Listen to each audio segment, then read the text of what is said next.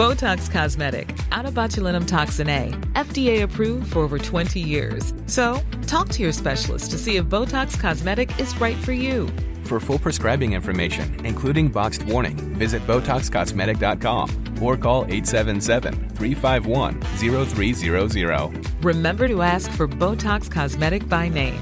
To see for yourself and learn more, visit BotoxCosmetic.com. That's BotoxCosmetic.com.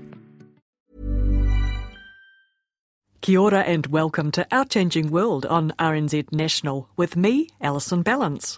The Prime Minister's Science Prize for 2017, which is worth half a million dollars, has been won by a huge team from Plant and Food Research. The award recognises using science to solve a crisis. The team is led by Chief Operating Officer Bruce Campbell, and I catch up with him on the phone at a research orchard in Kerikeri. A huge congratulations on winning the 2017 Prime Minister's Science Prize. Oh, look, thank you very much. Uh, uh, it's an absolute honour and a, and a, privilege for the team to be uh, recognised in this way. We're thrilled. Now, this is quite the team effort, isn't it? Oh, it, this has been a huge effort by a very large number of people. We've mobilised well over 100 people on this science exercise, and really everyone's made a contribution on there. It's been a massive effort. So tell me, what have you actually been given the prize for? So there was a serious disease that came into New Zealand in 2010 that really uh, challenged the whole kiwi fruit industry. It was a bacterial disease that caused very rapid death of the plant. And when this came into the country, very little was known about it. So we had to mobilise a huge team of people to understand the disease and figure out what we were going to do about it to keep the kiwi fruit on track for growth. The disease is, of course, kiwi fruit PSA, and after it was detected in New Zealand in 2010, Plant and Food Research redeployed over a hundred scientists to work on it. In their first six months, they reckon they conducted more research on the pathogen than had ever been done before. This huge team of people that we had had just about every discipline you could imagine in it to be able to address that. So we needed to understand how the disease operated with pathologists and other people. We had to have breeders and geneticists to understand if we could develop new genetics that could overcome the disease, and also a whole lot of um, people in other parts of chemistry and biology and food science to be able to know if we came up with an acceptable solution. Two years after PSA first hit kiwi fruit orchards and the headlines, I did an Our Changing World road trip to go behind the scenes of this massive scientific effort. One of my stops was the genetics lab of Matt Templeton in Auckland, where he introduced me to the enemy. It's a bacteria I'm just showing you here a scanning electron micrograph of a PSA colony. They seem to be forming a, swirling motion, almost a maelstrom. They look a bit like grains of rice to me. Yes, they, they're a single cell prokaryotic organism. If we look at an individual one a little more closely, we can see that it has a couple of flagella. We tail like things. Yes, and they help it swim and move. Uh, so they can actually swim quite quickly relative to their body length, a lot faster than, say, a cheetah, believe it or not. And it's this movement which, of course, helps them move around and enter into a plant. Matt was part of the team getting to know thine enemy. The researchers already knew there were several strains of PSA in New Zealand, and they needed to sequence the PSA genome and work out a quick diagnostic test to be able to tell the virulent strain from a more benign one. They also wanted to start probing the PSA genome, looking for potential weaknesses that they could exploit. Bruce says this wasn't a straightforward task. There was a huge amount of confusion at the beginning, and you may remember the there was a lot of media coverage on this. There was a lot of anxiety, understandably, from a whole lot of growers. That was a very interesting situation for science to operate in.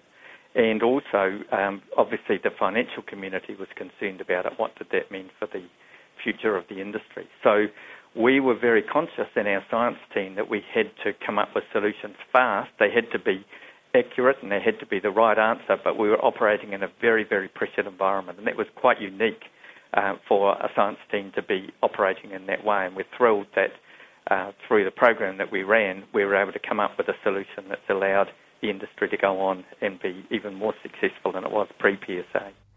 That solution was a new variety of kiwi fruit.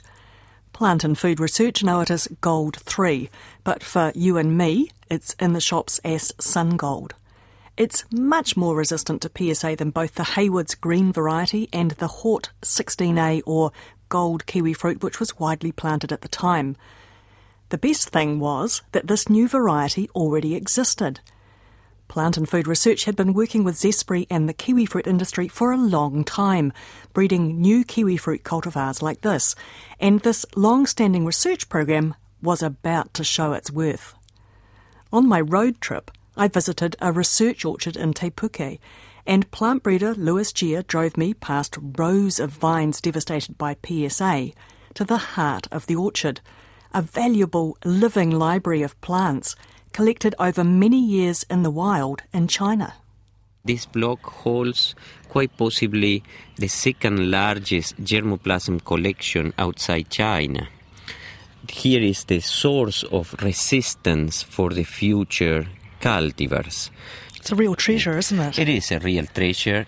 It is the big resource of the kiwi fruit industry. Mm. So, really, this germplasm block just holds genetic potential, doesn't it? Yes, not only for PSA, it might be new diseases in the future. It basically is like the crown jewels with regard to kiwi fruit. But your challenge, of course, is that growers would like a PSA resistant kiwi fruit right now, and the process of breeding takes a while. Yes, it does take several years. It depends where you start, and if we had to start from zero, it will take a rather large number of years, possibly 15 years.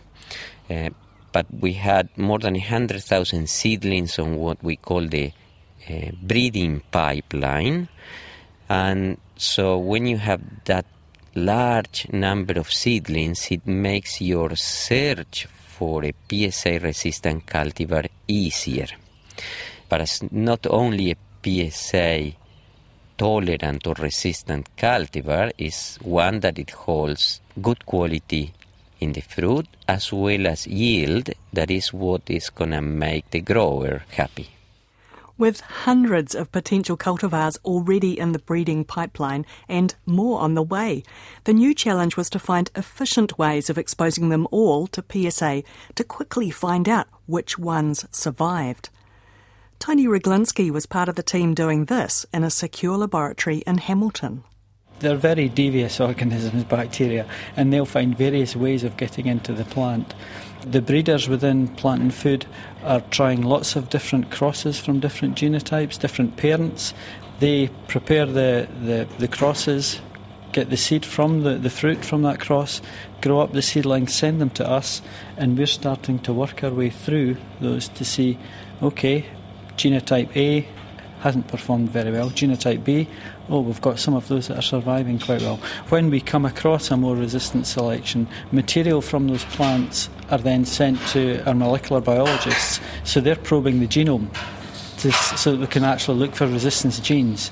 Because the more information we gather, the better a chance we have of developing more resistant varieties. Because you can then pick out marker genes, so you have a marker assisted selection process in our testing, we went through a whole range of different cultivars and genetics to make sure that the right horse was being backed here, that the right answer was uh, was there for what the industry should base itself on. If we'd got that wrong and the variety had been one that ultimately was susceptible um, to PSA as well, that would have been very much of a problem. So, a huge amount of testing and detailed work to actually come up with the right answer. And fortunately, that uh, was something that had been in the system and was starting to come through in early stages of commercialisation, that Gold 3 variety, and that was able to be rapidly rolled out um, to be able to be a successful solution to PSA.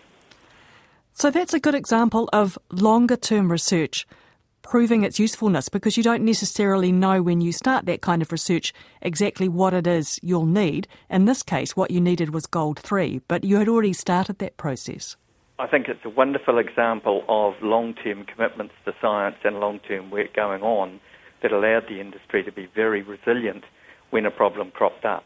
And there was an opportunity to dig into a whole lot of research that had been done in the past and then complement it with all this new work that was specific to a brand new disease and a brand new way that the industry needed to operate, blend those two things together. So it's a, it's a fantastic example of the importance of investment into long term science. Now, PSA has dropped out of the media recently, but I presume it's still an issue here? Very much so. This is very much now for the industry a matter of living with PSA, and it's a subject of a large amount of ongoing research to understand it because the um, plants and the disease are in a constant battle together, sort of fighting against one another.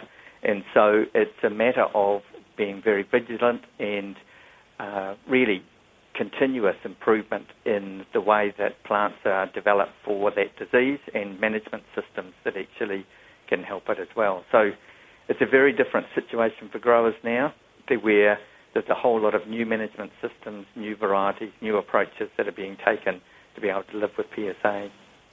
So, what kind of research is going on at Plant and Food at the moment?